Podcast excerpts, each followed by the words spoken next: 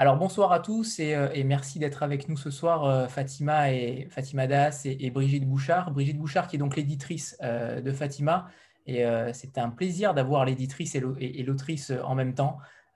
alors on va peut-être une fois n'est pas coutume commencer par, l'éditrice Brigitte Bouchard.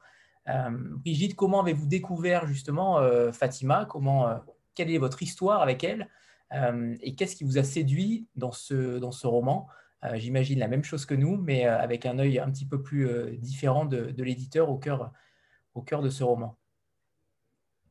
Hmm. tout d'abord, ben, bonsoir, à, bonsoir à tous, à toutes, et puis merci pour cette belle invitation.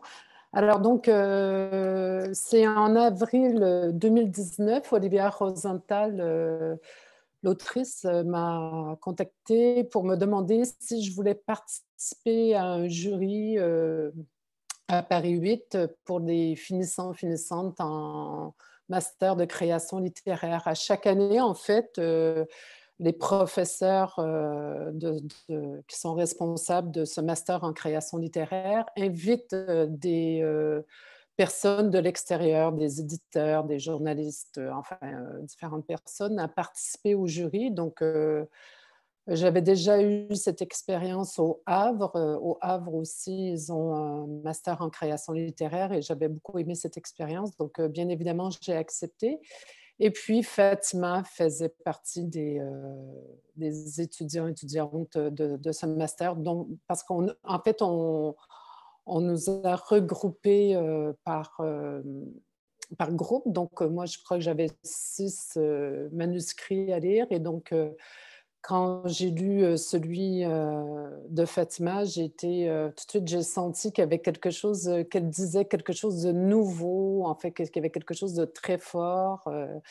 Euh, des choses qui, n'avaient jamais été euh, dites auparavant, parce qu'en fait, c'est ce qui est stimulant en fait, pour moi euh, comme éditrice quand je découvre des nouvelles voix.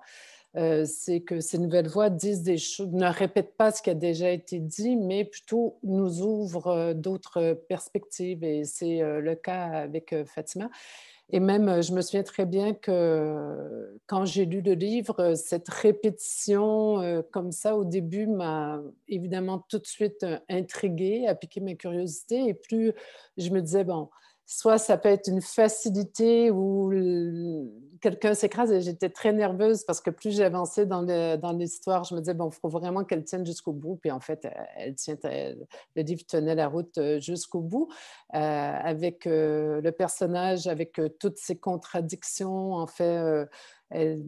qui résistait. En fait, je trouve que Fatima a réussi à résister à la facilité non seulement dans l'écriture, mais aussi dans sa, création, dans, son livre. C'est-à-dire que le personnage a toutes ses contradictions et elle ne lui fait pas prendre un choix. Euh, euh, elle, ne, choisit pas et c'est ce que j'ai trouvé très intéressant. Et aussi, en fait, vous savez, quand on lit les manuscrits, bien évidemment, ensuite, elles doivent venir défendre leur thèse et puis euh, leur, leur, texte. Et puis, euh, quand Fatima est arrivée, a défendu son texte. Alors là, j'étais euh, vraiment encore plus convaincue parce que c'était une vraie construction, en fait, littéraire. Elle, elle, a très bien défendu d'un point de vue littéraire. Donc, c'était parfait, quoi. Et justement, tout à l'heure, on parlait de la collection Notabilia. Et dans quelle mesure s'inscrit ce roman dans votre collection? Euh, si vous pouvez nous en dire davantage sur, euh, sur, ce, qui vous, euh, sur ce qui vous motive au sein de la littérature chez Notabilia? Ben, un peu comme, en fait, moi, ce qui me motive le plus, c'est de faire bouger, en fait, repousser un peu plus loin les, frontières, les limites, de faire bouger, de susciter une réflexion, une discussion, euh, c'est ce qui m'intéresse euh, le plus, c'est-à-dire que je considère encore que la littérature, elle est là euh, pour nous aider à, pour nous donner des pistes de compréhension, mais aussi pour nous bousculer. Et je trouve que dans ce sens-là, Fatima s'inscrit complètement dans la ligne éditoriale de Notabilia. si je regarde au vu de, ce que j'ai publié depuis la création, c'est tout à fait ça. Quoi. Et puis, bon, aussi, cette Bon, en fait, pour moi, ce qui est important, c'est de publier un bon roman. Euh, j'ai toujours dit, je ne choisis pas de, de, de quota de machin, dans le sens que on, m'a dit euh, souvent, euh, euh, est-ce que vous, vous, publiez surtout des féministes ou euh, non Mais si, euh, si l'autrice a beaucoup de choses à dire, bon voilà, j'ai encore plus envie de dire. Puis je trouve que cette parole-là, la parole de Fatima actuellement, s'inscrit complètement dans ce mouvement de ces femmes qui, qui n'ont plus peur de dire euh, les choses et qui veulent euh, s'affirmer. Alors, en fait, pour moi, je me sentais très en phase. moi, qui n'ai pas du tout le même âge que Fatima, d'ailleurs, je me sentais très en phase avec tout ce qu'elle disait. Et c'est même, euh, c'est même un roman au-delà du féminisme, à mon sens. Il y a véritablement quelque chose de totalement inédit, non seulement dans le, dans le style, mais également dans le fond. Et on va en parler maintenant, bien sûr, Fatima, et on reviendra peut-être après, Brigitte, par rapport euh, à votre façon de travailler avec Fatima sur euh, le rapport entre éditeur et, auteur. Euh, mais Fatima, bonjour, bonsoir. Bonsoir Anthony, bonsoir, tout le monde. alors, Fatima, certains ne vous connaissent pas encore, mais ça ne saurait tarder.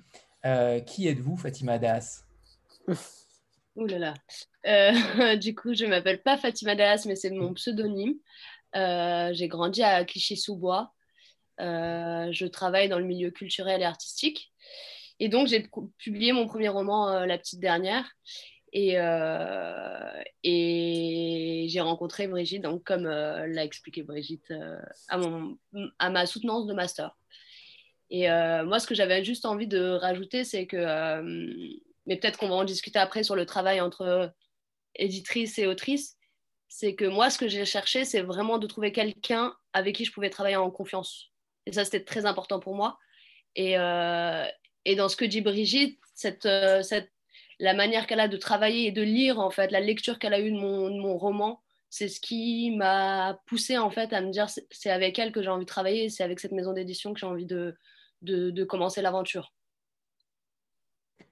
Alors, comment en êtes-vous venu à l'écriture? Euh, J'ai cru comprendre que vous avez écrit justement parce que vous n'arriviez pas à dire les choses à l'oral. Est-ce que véritablement c'est un, un, exutoire euh, qui est quasi euh, indispensable pour vous? Alors, j'ai commencé à écrire à l'adolescence, euh, exactement comme vous l'avez dit, c'est-à-dire que moi, je, je pense qu'aujourd'hui encore, je le dis souvent en interview, mais j'ai du mal à parler, j'aime pas beaucoup, j'aime pas beaucoup ça, en fait, je me sens pas très à l'aise. Et, et j'aime écrire parce que j'arrive, j'ai la sensation, en tout cas, de mettre en mots ce que je n'arrive pas à dire. Euh, et, je pense que l'écriture aujourd'hui n'est pas complètement un exutoire. Ça l'a été quand je tenais des carnets, pendant, mon adolescence surtout. Aujourd'hui, je travaille autrement. Je n'essaye pas de me réparer euh, en écrivant. Je n'essaye pas d'utiliser la littérature pour me sauver. Ou, euh, je dis souvent aussi que j'essaye de. J'ai écrit un roman sur les tensions. J'ai écrit un roman pour moi à partir d'un endroit où ça vibre, où c'est en mouvement. Et je ne cherchais pas en fait à trouver des solutions, ni, euh, ni pour moi, ni pour mon personnage. Je cherchais vraiment à, aller creuser ce qui nous fait mal, là où ça fait mal, là où ça, là où ça vibre, en fait. Mais, euh, mais l'écriture, pour moi, c'est, je ne crois pas que ça me fait me sentir mieux. Je crois que je transforme euh, ce qui a pu me faire mal dans l'écriture, mais ce n'est pas l'écriture en elle-même qui est un exutoire. Je sais pas si c'est très clair ce que je dis. Je... C'est plutôt clair, c'est plutôt clair. c'est plutôt clair. Euh, par rapport à cela, est-ce que véritablement, euh, on sait que certains écrivains euh, publient un premier roman, mais en ont d'autres, entre guillemets, en réserve, ou ont, écrit d'autres choses? Est-ce que véritablement, c'est votre premier roman et pourquoi avoir voulu commencer par ce sujet-là? Évidemment, j'imagine qu'il vous tient à cœur, mais on parlera aussi tout à l'heure sûrement de du côté euh, fictionnel et euh, autobiographique qui s'entremêlent, euh, si j'ai bien compris. donc, est-ce que véritablement c'est votre premier roman? Est-ce que c'est la, et pourquoi avoir voulu commencer par ce, par, par ce sujet-là? Alors, je dirais que c'est mon premier roman dans la mesure où c'est quelque chose que j'ai terminé. C'est le seul projet abouti. mais par ailleurs, j'écrivais autre chose pendant mon master. J'ai changé deux fois de projet. Je commençais euh, mon master en postulant avec un projet d'écriture à partir de tableaux hyper réalistes. Et ensuite, j'ai encore changé de projet en écrivant un roman épistolaire. Et le troisième projet, donc la petite dernière, est arrivé à un moment donné euh, pendant un cours. Donc, je dis souvent aussi que ça s'est imposé à moi parce que, parce que j'ai eu la nécessité tout d'un coup de parler des contradictions. Et en l'occurrence, dans ce premier texte, c'était l'homosexualité et l'islam. Et dans un deuxième temps, j'avais besoin de tirer plusieurs contradictions, en fait parce que ça m'intéressait pas de, raconter seulement euh, ces deux paradoxes-là, même si ça prend de la place dans mon roman, mais j'ai la sensation euh, d'avoir écrit euh, à partir d'un personnage contradictoire à plusieurs endroits. Donc je dirais que ça s'est vraiment imposé à moi et je pense que c'est un texte qui était en moi depuis très longtemps, mais que j'arrivais pas à, le faire sortir et il a fallu passer par plusieurs étapes. Donc, euh, même quand j'ai commencé à écrire ce texte, en fait, ça a été très délicat. C'est-à-dire que je me disais que ça pouvait pas avoir sa place en littérature. Pas pour une question de légitimité d'écrire, mais comme j'avais jamais lu, euh, par exemple, la prière, en fait, des moments de prière en littérature, j'avais la sensation que ça n'avait pas sa place. Et comme j'ai jamais eu de représentation euh, de femmes de banlieue, lesbiennes, musulmanes, euh, écrit, une histoire écrite en fait par une personne concernée, bah, je ne savais pas que ça pouvait être possible. Donc je me suis mis aussi des barrières en me disant euh, non, ce projet-là, il est, euh, n'a pas sa place. Mais finalement, bah voilà, voilà où l'on est. Est-ce qu'il Enfin, que, que lisiez-vous justement à cette adolescence-là? J'imagine que la littérature est venue peut-être à vous à ce moment-là. que lisiez-vous? Et est-ce qu'il n'y a pas un texte ou plusieurs qui ont fait euh, écho en vous en vous disant euh, pourquoi pas moi?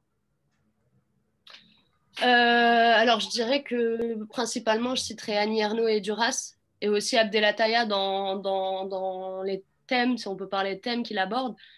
Je me suis dit en lisant Abdelataya, j'ai une première représentation par exemple, chose que j'avais pas eu avant, ou en tout cas pas complètement.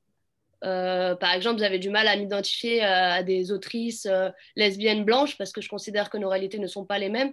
Et, et du coup, en lisant Abdella, je me suis dit, alors je peux peut-être aussi porter cette voix-là. Et, pas Virginie Despentes? Si, si, tout à fait, pardon. Ah. Mais comme on, comme on, me ramène beaucoup à Virginie Despentes, du coup, j'essaie de ne pas constamment en parler. Virginie Despentes, c'était, bah, ça a été très important pour moi dans mon parcours de femme, bien sûr pas je dirais pas euh, plutôt dans mon engagement euh, féministe en fait que euh, en littérature même si j'aime beaucoup ce qu'elle écrit en littérature. Et après ça a été une rencontre très importante pour la publication et pour l'écriture de mon roman. Parce que je l'ai rencontré pendant mon master et que c'était un moment où j'hésitais justement comme je vous disais tout à l'heure comme j'avais la sensation que j'allais pas réussir à aller au bout. Et en fait Virginie m'a dit mais en fait tu te rends pas compte cette histoire-là, je pense à tel ami, tel ami, tel ami, c'est important que tu, tu, l'écrives en fait, sinon euh, qui le fera? Donc euh, ça m'a aidé à, poursuivre, ça m'a donné euh, de la force. Je, je, crois que vous, que vous vous appeliez féministe intersectionnelle est-ce que véritablement, qu'est-ce que ça représente pour vous? Qu'est-ce qui, euh, qu'est-ce qui véhicule cette caractérisation-là? Est-ce que vous l'assumez totalement et est-ce que vous pouvez nous en dire davantage? Alors, j'assume tout ce que je dis en général totalement. Euh, donc, euh, j'assume complètement d'être féministe intersectionnelle. Ce que ça raconte pour moi, c'est bah, le fait que je puisse être une femme musulmane, lesbienne, que je vienne de banlieue, et que je puisse me revendiquer comme euh, féministe. Ensuite, ça renvoie aussi au fait que je peux simultanément euh, être discriminée euh, avec plusieurs discriminations en même temps, donc de multiples discriminations. Donc, à savoir être une femme, mais qui ne correspond pas forcément aux stéréotypes qu'on a de la femme, à être une femme de banlieue, de Clichy-sous-Bois, en plus, avec toute l'histoire que, que, ça véhicule. et, pardon, je lisais le message du coup. d'être musulmane, mais pas que, d'être de banlieue, mais pas que, d'être française d'origine algérienne, euh, parler de rap dans, dans, La Petite Dernière. Enfin, voilà, pour moi, j'ai l'impression que ce roman, par exemple, euh, n'a pas été pensé pour, euh, pour appuyer le féminisme intersectionnel, mais quand je lis cette histoire, je me dis que ça peut que correspondre à ça. L'éclatement des identités, questionner les cases, questionner les normes, euh, ne pas vouloir rompre, ne pas vouloir choisir entre son orientation sexuelle et sa religion, persévérer pour tenir, pour tenir sa foi en fait et pour euh, juste ne pas, ne pas avoir à, choisir parce que ça existe, parce que c'est possible. Et ensuite, je pense qu'il y a une rencontre qui a été très importante pour moi. c'est la rencontre d'un collectif de femmes lesbiennes, maghrébines, musulmanes, pratiquantes ou pas, en tout cas croyantes pour la plupart, qui a été un espoir pour moi. Parce que pendant longtemps, je croyais que ça n'existait pas, justement. Et quand j'ai rencontré ces femmes, bah, j'étais à la fois très choquée, j'avais plus du tout envie de les revoir la première fois que je les ai vues. Et en même temps, euh, ça m'a bouleversée. Et j'ai eu la sensation de rencontrer une, famille. Et donc, ça m'a donné de la force. J'ai commencé, je pense, aussi à m'aimer à ce moment-là, entre autres. Pourquoi, pourquoi ne vouliez-vous plus justement les, revoir? Qu'est-ce qui a fait que c'était euh, aussi, aussi fort dans un sens et, et dans l'autre? Euh, Pourquoi il y a eu un, changement de direction? Bah, en fait, l'effet miroir, je trouve que c'est quelque chose de très difficile. Le moment où on rencontre euh, des personnes qu'on ne croyait pas exister, et ça nous fait tout d'un coup sortir d'une solitude qui était totale depuis très longtemps, en fait. Donc, euh, j'imaginais vraiment pas que, que ça puisse exister. Donc, ça m'a fait vraiment un choc et, et j'avais pas envie de vivre ça. C'était trop intense pour moi. Et je pense qu'on a tendance à fuir quand c'est fort. Et c'est ça que ça raconte aussi la petite dernière, j'ai l'impression. Rita? Oui, bonsoir. Euh, bonsoir Fatima, bonsoir, euh, bonsoir Brigitte, bonsoir, à tous. Alors, je suis en pleine lecture euh, de votre roman. Il me reste quelques pages pour le finir. Et effectivement, je rejoins Brigitte et, et, et la vie d'Anthony. C'est le fait de ne pas choisir et finalement quelque chose, pour moi en tout cas, d'inattendu c'est assez surprenant. Et donc, finalement, euh, c'est un point de vue très intéressant qui ne peut que susciter euh, débat et réflexion, surtout quand il s'agit euh, de la religion, de, de l'islam et de l'homosexualité. Moi, ma question est toute simple. je suis assez curieuse par rapport au fait que vous ayez choisi de publier sous pseudonyme. Est-ce qu'il y a une raison particulière par rapport à ce choix-là? Merci. J'ai choisi de prendre un pseudo parce que j'avais envie de euh, de séparer euh, la personne que je suis et euh, ce que je racontais. En fait, j'avais pas envie qu'on colle une étiquette en fait de, de, de, ce que. Enfin, comment expliquer? C'est paradoxal parce que je joue aussi de ce pseudo-là, c'est-à-dire que mon personnage dans l'histoire s'appelle Fatima Das et en même temps je porte le pseudo de Fatima Das. En fait, j'avais conscience que déjà d'entrée, on allait essayer de savoir si c'était autobiographique, donc j'avais déjà envisager de jouer avec euh, ces codes-là, donc l'autrice, le personnage, euh, euh, la personne derrière. C'était déjà pour ça. Ensuite, je pense aussi un peu par protection, c'est ce que j'ai pu dire et qu'on m'a redemandé constamment pendant longtemps. Oui, j'ai eu aussi envie de me protéger de protéger la personne que je suis pour pas, je sais pas, j'avais, j'avais pas envie de porter le nom de mes parents, par exemple. Justement, par rapport à ça, pourquoi ne pas avoir euh, tout simplement euh, euh, modifié le nom de l'auteur et le nom du personnage bah, Je crois que j'avais envie de porter l'histoire de ce personnage-là entièrement et être, en fait, incarner un peu mon personnage. Je crois que j'avais envie de me réinventer. J'avais envie d'être cette Fatima Das qui n'est pas complètement moi. Mais là, je vire dans une schizophrénie assez euh, étrange. c'est ça qui est intéressant, mais c'est tout, toute l'histoire du roman. C'est ça qui, euh, qui, est terriblement inédit et, original dans, dans, ce que vous avez écrit. Euh, c'est cette, cette, dualité, cette, cette quête d'identité qui est totale. Et on a l'impression que vous avez écrit ce roman pour tous ceux, pour tous ces individus qui ont sacrifié à un moment donné une de leurs identités. en réalité, ces individus-là, est-ce qu'ils doivent résister?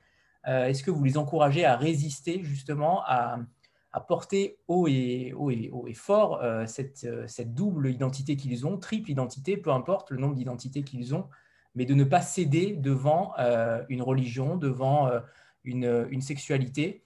Est-ce que c'est ça? À mon sens, ce n'est pas un manifeste, mais c'est plus un plaidoyer. je ne sais pas si vous l'avez écrit dans ce sens-là, mais je trouve ça formidable d'avoir eu cette, cette intelligence d'esprit euh, de, de l'avoir fait ainsi Alors, moi, idéalement, euh, j'aimerais bien ne pas du tout le nommer, en fait. Euh, ni autobiographie, ni autofiction, ni roman, ni juste un texte à lire. J'ai l'impression d'avoir. Après, je comprends, je comprends ce qu'on y trouve. Et je pense que intérieurement, j'avais aussi envie de. Bah, quand on écrit, je pense qu'on a envie de, que ça fasse écho avec d'autres histoires intimes. Donc ça, je l'ai reçu et j'ai été très, très, très touchée de recevoir ça. Et je pense que oui, ce roman, il crie, euh, la résistance, euh, la liberté, il crie l'amour, et il crie le fait de ne pas vouloir euh, renoncer. après, en même temps, je me dis c'est très délicat cette question du, du choix et de renoncer, parce que tout pousse à cela, tout pousse à cela, partout, tout le temps. Et je pense que c'est très, très, très difficile de ne pas céder.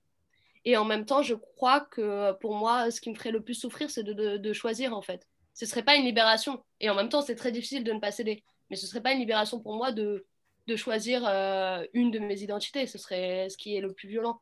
Et en même temps, ça me permettrait d'être plus adapté dans certains milieux, dans, à certains moments. Donc ouais, je pousse, je pousse, je sais pas. En tout cas, mes mots crient, euh, crient euh, à la révolte, crient au fait de ne pas vouloir renoncer.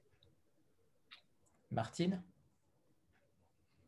Oui, bonsoir à tous. Euh, bonsoir Brigitte et bonsoir Fatima. Merci d'être euh, d'être là avec nous. Euh, on n'a pas encore parlé de votre style, Fatima, mais vous avez un style très incantatoire avec des phrases courtes, nerveuses, qu'on pourrait rapprocher du slam. il y a aussi beaucoup d'arabe dans votre texte, beaucoup de phrases et de mots en arabe. Alors ça, c'est pour moi un gros regret, c'est-à-dire que je ne pas, je connais pas l'arabe, donc je n'arrivais pas à les lire et euh, j'ai eu l'impression qu'il me manquait quelque chose euh, en le lisant. Euh, et du coup, vous nous disiez que c'était un texte à lire. Je trouve qu'aussi, c'est un texte à dire. Et je voulais savoir si vous aviez imaginé ou envisagé de le lire sur scène, ce texte, ou est-ce que, Brigitte, vous avez imaginé de faire un audiobook, enfin un audio-livre, pas un audiobook, ça. Euh, et justement, notamment pour nous faire euh, profiter euh, de, tous ces passages en arabe que moi, je n'ai pas réussi à lire. Et, je crois que la Maison de la Poésie a fait une, une lecture à voix haute. Oui, oui, oui. Puis il y a eu des ateliers Médicis aussi qui ont fait une lecture et, il y aura une adaptation théâtrale. probablement, ça va être prêt. C'est plus Fatima qui pourrait nous en dire parce que là, actuellement, elle y travaille déjà.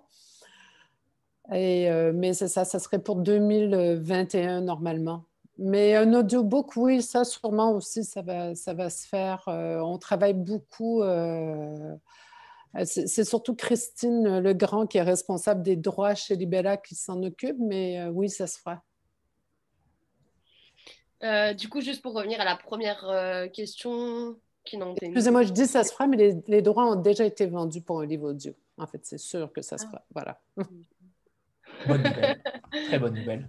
Euh, deux choses, du coup, euh, Martine, merci beaucoup pour votre intervention. Euh, par rapport à la langue arabe, bah, je, me disais justement que, alors, soit les, lecteurs, les lectrices allaient réussir à déchiffrer en arabe phonétique. D'ailleurs, c'est pour ça que j'ai fait intégrer l'arabe phonétique et pas la langue arabe avec les lettres, l'alphabet arabe. et aussi parce que moi, je le lis en phonétique, parce que je ne lis pas l'arabe. Et après, j'ai essayé aussi de, mettre simultanément les traductions. Euh, mais je comprends que ce soit regrettable parce que c'est une langue qui, qui, est très belle et qui percute et qu'il faut entendre. Donc, euh, je comprends très bien. Et pour le théâtre, euh, on est sur une adaptation théâtrale où je serai sur scène et ce serait pour printemps 2021. Et merci. Donc, c'est vous qui, qui lirez ce texte? Ouais, je lirai, ce, je le dirai, ouais. c'est du travail, mais oui. Très bien. Et alors justement, pardon. Anna, c'est à toi, pardon. Alors bonjour à toutes. Euh, bah, tout d'abord, j'aurais voulu, euh, enfin tous, pardon. je voulais dire euh, Fatima et Brigitte. déjà, je voulais vous, bah, vous remercier, tout particulièrement bah, Fatima. moi, je suis d'origine algérienne. Euh, donc forcément, euh, bah, moi, ce livre m'a touchée, mais en plein cœur. Alors, je partage pas tout ce que tu as vécu, bien sûr, mais euh, il y a plein de choses qui me, qui me, bah, oui, enfin, comment dire, bah, qui me touchent parce que ça a été vécu par des personnes bah, que je connais ou de ma famille, et j'ai trouvé ça hyper courageux. ça fait du bien même de lire ça. Je trouve que c'est des livres qui font avancer les choses, qui, qui font qu'on en discute, qu'on se pose des questions, qu'on s'interroge. Et, surtout, mais euh, avec moi personnellement, ça m'a fait un bien fou. En plus de savoir bah, qu'on est un peu de la même génération, et eh ben, ça me donne foi en ma génération à moi. donc, ce n'était pas pour poser une question, mais pour plutôt te dire un grand merci. J'ai été libraire, je l'ai mis entre toutes les mains possibles, le livre, j'en ai parlé de partout. Donc, bah, j'espère qu'il va éveiller les consciences, toucher des personnes et, et faire réfléchir. Voilà. Merci beaucoup, beaucoup. D'ailleurs, j'avais lu ta critique, elle était très belle et j'étais très émue. Merci. Et je rebondis justement sur ce que vient de dire Anna. Est-ce que justement vous pensez que euh, la littérature peut faire bouger les choses? Est-ce que vous écrivez aussi peut-être euh, un petit peu pour ça? Bah oui, oui, oui, oui. Je pense que la littérature, le cinéma, l'art de manière générale euh, contribuent à faire bouger les choses. Après, j'écris pas au début en me disant j'essaye de faire bouger les choses. Je pense qu'en moi, corporellement, en moi, dans ma vie, dans, dans ce que je vois, dans ce que je reçois, dans ce que je n'ai pas, euh, j'essaye constamment de renverser ça. J'essaie constamment de renverser ça. Après, je pense que c'est très difficile quand on se dit j'essaye de faire quelque chose pour l'obtenir. C'est mieux quand on n'y pense pas, en fait. Et après, euh, en même temps, je... ça part aussi de, du manque. C'est-à-dire, ce récit-là, ce, roman-là, il est né du manque. Il est né de, euh, du fait que j'ai pas eu de représentation et du fait que je me suis beaucoup tue. Donc euh, forcément, il y a une, un espèce de cri, euh, un cri qui, qui, fait que ça bouge. Et puis, j'ai la sensation, en rencontrant mes lectrices et mes lecteurs, et, euh, et même en discutant avec des journalistes, que bah, qu'on n'a pas entendu ce récit-là. Et je trouve ça terrible, en fait. Je trouve ça terrible parce que ce récit-là, il est, il est partagé par plein d'autres personnes. Je veux dire, pas... pas Enfin, cette existence-là, en fait, cette existence-là de, de personnes euh, euh, lesbiennes, musulmanes, mais pas que, en fait, la double culture, euh, de ne pas se sentir à sa place, ça existe profondément, en fait. Et je pense que juste, il n'y a pas de place pour ces récits-là, ou alors d'autres personnes prennent entre leurs mains ces récits-là. Et je trouve ça regrettable. Donc oui, j'essaye bien profondément en moi de faire bouger les choses. Mais ça prend du temps par rapport au, cœur du texte, il y a cette, euh, anaphore euh, terrible qui est euh, à chaque début de chapitre où vous dites Je m'appelle Fatima, je m'appelle Fatima Das. Est-ce que ça a été le point de départ de votre écriture ou au contraire c'est venu après l'écriture et, vous avez trouvé ce moyen-là pour, pour, marteler entre guillemets votre identité? Tout à fait, c'est venu. En fait, cette, cette formule-là s'est imposée à moi dès le début. Donc, mon premier texte, euh, euh, quand j'étais encore euh, au master de création littéraire, j'avais écrit, j'avais commencé ce texte avec cette formule-là. Ensuite, je me souviens que je cherchais une forme, une forme qui allait m'aller. Je voulais pas raconter une histoire de manière chronologique. en même temps, j'essayais de mettre quelques informations pour pas perdre les lecteurs, les lectrices, pour qu'ils sachent en fait où elle se situe, où est-ce qu'elle est, à quel âge elle a, à peu près en tout cas. Et donc, j'ai trouvé cette formule importante de revenir euh, constamment euh, sur cette formule-là pour déployer les identités, euh, les questionner, essayer d'aimer de, ces identités-là, mais aussi, comme je pense, comme une manière de, pour créer aussi de la musicalité. C'est très important pour moi dans, l'écriture de, faire chanter les mots, de, de, percuter de la phrase punchline, mais aussi voilà, d'aller vraiment à l'essentiel parce que, encore une fois, c'est un cri et parce que euh, j'ai pas le temps de faire beau et parce que euh, j'ai envie de de, de, de, transmettre quelque chose de brut. Pas de brutal, mais de brut. J'ai pas le temps de faire beau. Elle est intéressante, cette phrase. Elle est intéressante, c'est-à-dire que véritablement, vous allez au, cœur de l'émotion, au cœur, des, au cœur de, la, de la vivacité des mots et, les phrases sont courtes, sont succinctes, ça va vite. Clairement, le rythme est, rapide. Euh, alors, est-ce que le, est-ce qu'à un moment donné, vous allez faire beau? Ou au contraire, c'est ça votre style? Et on en est ravi. Hein. Pour ma part, je suis ravi de ce genre de ce style-là. Merci beaucoup. J'ai du mal à, j'ai du mal à, imaginer, m'imaginer faire beau. Ça voudrait dire que je suis quelqu'un d'autre. Comme euh, m'imaginer écrire euh, autre chose que ce qui trouble, que ce qui, euh, provient de je sais pas, j'imagine pas écrire sur, euh, sur quelque chose de très calme, par exemple. J'ai l'impression que pour moi, l'écriture, ça se frotte au trouble. Après, peut-être qu'à un moment donné, euh, je voudrais raconter euh, je sais pas, le ciel est bleu et, essayer de faire beau aussi dans les phrases. Mais là, j'ai quelque chose de, direct. J'ai besoin de crier encore, euh, je pense, euh, encore un moment. On bien d'accord. Euh, Rita? Rita, tu m'entends? Rita Non. Non. elle, elle a quitté. Elle reviendra. Euh, justement, par rapport au, courage dont faisait état euh, Anna, euh, est-ce que véritablement vous avez reçu un. Alors, vous avez reçu une très bonne presse et on en est bien heureux. Mais est-ce qu'au contraire, vous avez reçu des, choses négatives par rapport au sujet même de l'homosexualité dans la religion musulmane De la part des journalistes, c'est ça votre question? Des journalistes, ça m'étonnerait, mais euh, du, de certains publics, euh, de certains lecteurs euh, Alors, les lecteurs, non, en fait, plutôt des, justement les journalistes. Ah, bah voilà. mais enfin, je veux dire, c'était des questions qui me. Qui, en fait, pour être très clair, enfin, je vais essayer d'être clair. J'ai eu une période assez mouvementée, on va dire ça comme ça, Brigitte, elle peut en témoigner, euh, assez mouvementée parce que j'avais eu tout d'un coup euh, l'impression qu'on lisait pas mon roman euh, entièrement, en fait, justement, qu'on parlait seulement d'homosexualité et d'islam. en plus, moi, j'ai la sensation d'avoir écrit un, roman sur la quête amoureuse, sur le fait d'être, d'essayer d'être lesbienne et sur la foi et l'amour de Dieu. Donc, je n'ai pas l'impression d'avoir écrit un roman sur l'homosexualité et sur l'islam. Donc, ça, c'était très regrettable pour moi et j'en ai, euh, voilà, ça m'a fait mal. Et ensuite, euh, j'ai eu la sensation de devoir porter une parole, justement, comme si j'avais écrit un manifeste ou un essai, euh, et de devoir démontrer bah, que, en fait, de devoir tout d'un coup réformer la religion musulmane, ce qui, en fait, m'appartient pas. ensuite, voilà, j'ai après, ce qui m'a vraiment. Euh, ce qui m'a aussi troublé, c'est que j'avais, j'avais envie de parler de tellement de choses, de, de, ce que j'ai mis dans mon roman, et, euh, et ça, c'était dur. Mais je l'ai eu avec mes lectrices et mes lecteurs, justement, donc euh, ça, c'est très précieux. Et en fait, c'est ce qui compte le plus pour moi. C'est vraiment ce qui compte le plus pour moi.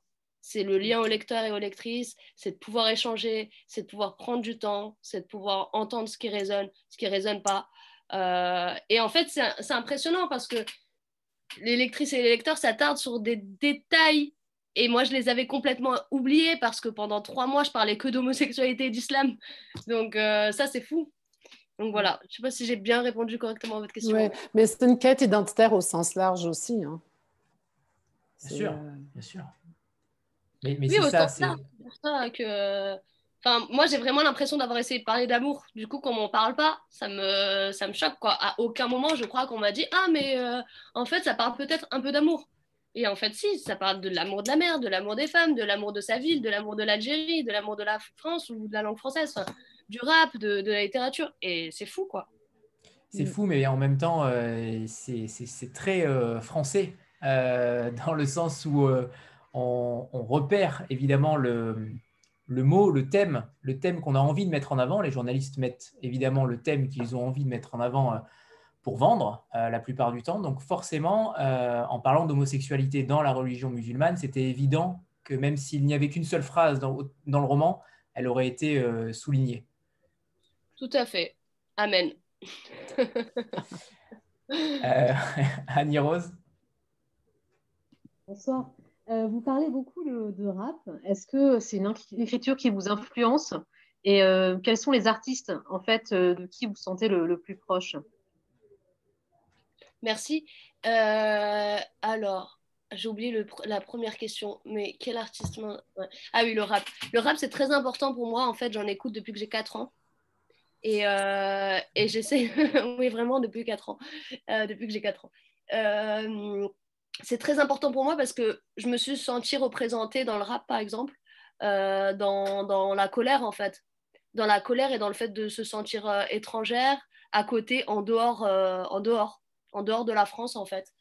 Et après, les, rappeurs que j'écoute, j'écoute un peu tout. J'écoute des rappeurs américains, donc je cite dans le bouquin Lil Wayne et Kendrick Lamar. en français, j'écoute Nekfeu, j'écoute Kerry James, j'écoute Medine, j'écoute Damso, j'écoute. J'en écoute plein, mais principalement eux, je pense. PNL, je vois qu'on cite PNL. Oui, j'écoute aussi PNL. Je, disais que PNL à 4 ans, dans une soirée anniversaire, ça doit être, ça doit être plutôt sympa. euh, Taël Euh, bonsoir, euh, merci beaucoup pour cet échange qui est vraiment passionnant. Je n'ai pas encore fini le, roman, mais moi j'aimerais euh, entendre parler un peu du, rapport au père, notamment sur le fait qu'il, dans le roman, il voulait avoir un fils en fait. Hein. Je pense que c'est des choses qu'on a, on est nombreuses à avoir vécues. je voulais savoir si vous aviez eu envie d'être un garçon, petite, voilà. Est-ce que c'était pour, enfin voilà, est-ce que cette identité vous l'avez eu euh, tardivement euh, votre homosexualité euh, et est-ce que ça, voilà, la relation avec le père, est-ce qu'elle a eu un rôle dans, dans, votre vie? Ok, donc c'est une question intime, c'est ça? Oui, alors pouvez répondre comme personnage. Hein, oui, voilà, c'est ça. Alors, bah, un peu comme le personnage, j'ai envie de dire. En fait, je pense que j'ai grandi déjà dans un milieu féminin à l'intérieur du cocon familial. Et en même temps, euh, je ne me reconnaissais pas dans ce féminin-là. Et à l'école, on comprend que le personnage ne traîne qu'avec des garçons. Euh, et, et, Fatima, en fait, je crois qu'enfant, elle pense être un garçon, en fait, ça va de soi. Et donc, elle comprend pas quand sa mère lui dit Mais en fait, pourquoi tu portes ce genre de vêtements? Pourquoi tu essaies de ressembler à un garçon? Ça sonne faux dans sa tête parce que pour elle, c'est un garçon, enfin, il n'y a pas de question. Et en fait, ses amis aussi pense ça. Il y a un passage qui dit euh, Non, mais Fatima, t'es chelou en fait. Pourquoi tu, tu dis que t'es amoureuse d'un garçon? Toi-même, t'es un garçon. Donc la question de, du genre, euh, elle se pose assez vite à l'adolescence. Après, euh, je sais pas si je mets ça en lien avec. Euh, je crois pas, non. Que je mets ça en lien avec le fait que le père ou la mère, d'ailleurs, on sait pas bien, désirait avoir un garçon. Et encore une fois, je mets autre chose dans l'homosexualité qui vient après et qui, qui n'a rien à voir avec le genre. Merci. Marita? Euh, Oui. Alors, euh, moi, je, rebondis sur euh, peut-être la, question, sur ta question, Anthony. C'était tout à l'heure par rapport au besoin de commencer par, par je m'appelle Fatima Das, mais aussi, mais ma deuxième partie, c'est qu'on a aussi des assez récurrente en début de, chaque passage. Donc, vous rappelez que vous êtes, que vous musulmane, que votre personnage, enfin, euh, votre personnage, en fait, vous lui faites dire aussi des choses fortes, comme, euh, comme et je vous cite, euh, je suis une menteuse, pécheresse, hypocrite. Enfin, il y a, y a, assez, c'est assez, enfin, vous y allez fort, en fait. je, je suis assez surprise parce que votre personnage, enfin, ne se défend pas. Finalement, c'est assez fort pourquoi infliger euh, euh, tout cela au personnage? Pourquoi ne, ne, pas prendre cette position plutôt euh, où ce personnage se défendrait pour essayer de trouver le compromis entre l'islam et l'homosexualité? Je ne sais pas si je suis claire, si ma question est claire. C'est très clair, c'est très très clair. c'est une très bonne question. parce que je crois que ça m'intéresse peu en écriture de travailler avec ou à partir d'un personnage qui euh, s'en sort en fait. Je pense que ça raconte pas ça justement. Je pense que ça raconte une réalité qui est très importante à dévoiler et à dire et à crier aujourd'hui. Euh, je veux dire, moi, on m'a beaucoup lancé sur l'homophobie intériorisée. On n'en parle jamais. On vit dans une société homophobe. On grandit euh, dans un cercle familial, à l'école, partout, en fait, avec une homophobie très, très, très forte. Et donc, pourquoi je parle d'homophobie très forte? Euh, Non, oui. Donc, euh, ce sentiment-là d'être une pécheresse, de mentir, de, performer devant sa famille, euh, etc., c'est ça qui m'intéresse de le dire, en fait. C'est ça qui m'intéresse de crier. Qu'elle s'en sorte ou qu'elle soit en empathie avec elle-même, qu'elle s'aime, ça ne m'intéresse pas, en fait. Ça ne m'intéresse pas parce que je trouve que ce qui est le plus intéressant et ce qui est le plus important de dévoiler, c'est ce qu'on ne dit pas. Et je pense qu'on a des personnages qui vont bien, qui vont mieux. Moi, je, vraiment, euh, je pense que je suis en empathie avec les personnages qui sont encore euh, à côté et qui vont pas très bien. Et c'est pas très grave qu'ils n'aillent pas très bien. Il y a une vibration aussi rebelle aussi à garder euh, cette tension-là. Puis comme tu le disais un peu plus tôt, tu, tu, parlais que c'est sur les tensions que ça vibre aussi. Alors donc pour nous lecteurs, la même chose.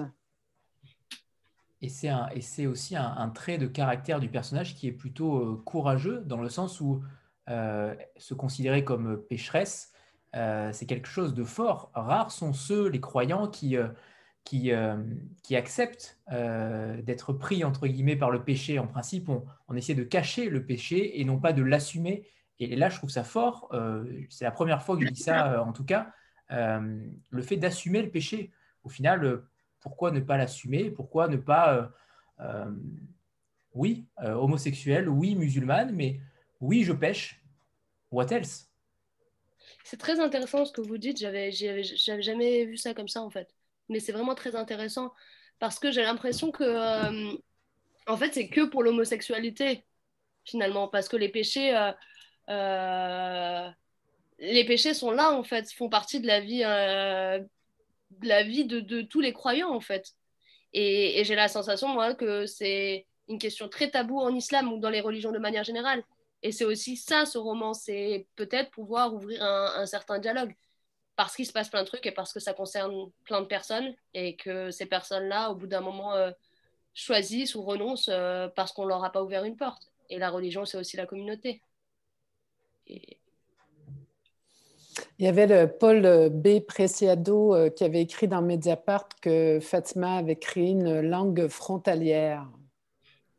Et c'est un peu ça aussi. Il y a toutes ces tensions, il y a toutes ces possibilités de, dire que voilà, on est toujours à la frontière euh, dans tout ce que le personnage dévoile aussi et dans la façon dont elle l'écrit. Il y a peut-être aussi une manière de, de démythifier, entre guillemets, la religion. J'ai l'impression que vous laissez plus de place à l'humain. Au final, euh, votre roman, à mon sens, il est totalement humaniste. Vous laissez plus de place à l'humain plutôt qu'à la religion. Même si vous êtes sûrement croyante, très croyante, mais au final, euh, je trouve que c'est un roman qui, a une ouverture d'esprit beaucoup plus forte qu'on ne, qu'on ne pourrait le penser. Merci. Voilà, je pense que Non, en fait, je vais pas rebondir. Mais merci. Anna? Eh bien, moi, justement, je voulais rebondir là-dessus.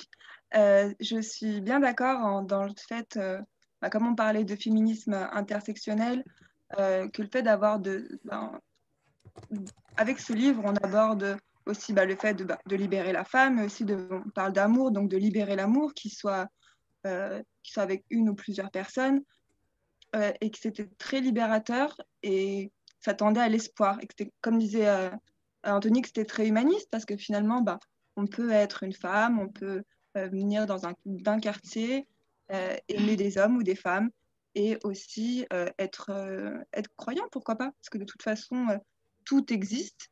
Et puis tant que ça, tant que ça vient de l'amour, parce que le personnage de Fatima se, se remet toujours en question, se demande toujours si elle est à la bonne place. Et, on a, pendant toute la lecture, je me dis, mais pourquoi est-ce qu'elle... Euh, enfin, c'est dommage que l'univers n'accepterait pas euh, tout ça, parce que finalement, bah, ça existe, et si ça existe, ben, c'est que ça doit être. Et, euh, et je me disais que ben, forcément, il faut beaucoup de courage pour arriver à dire tout ça, et peut-être que c'est pour ça que on surligne plus le fait de l'homosexualité, parce que ben, ça n'a pas été encore beaucoup fait, ça n'a pas été encore beaucoup dit. Et, euh, et dans la communauté musulmane, ben, encore un petit peu plus, je pense.